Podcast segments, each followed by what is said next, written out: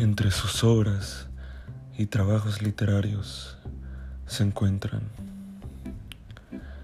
Cantos Buranos, traducción de los Carmina Burana, en Mexicali, Baja California, en 1993.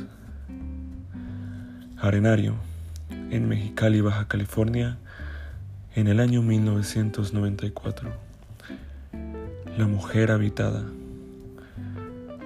La hoja murmurante en Toluca, Estado de México, en el año 1994. Trilogía de Arena.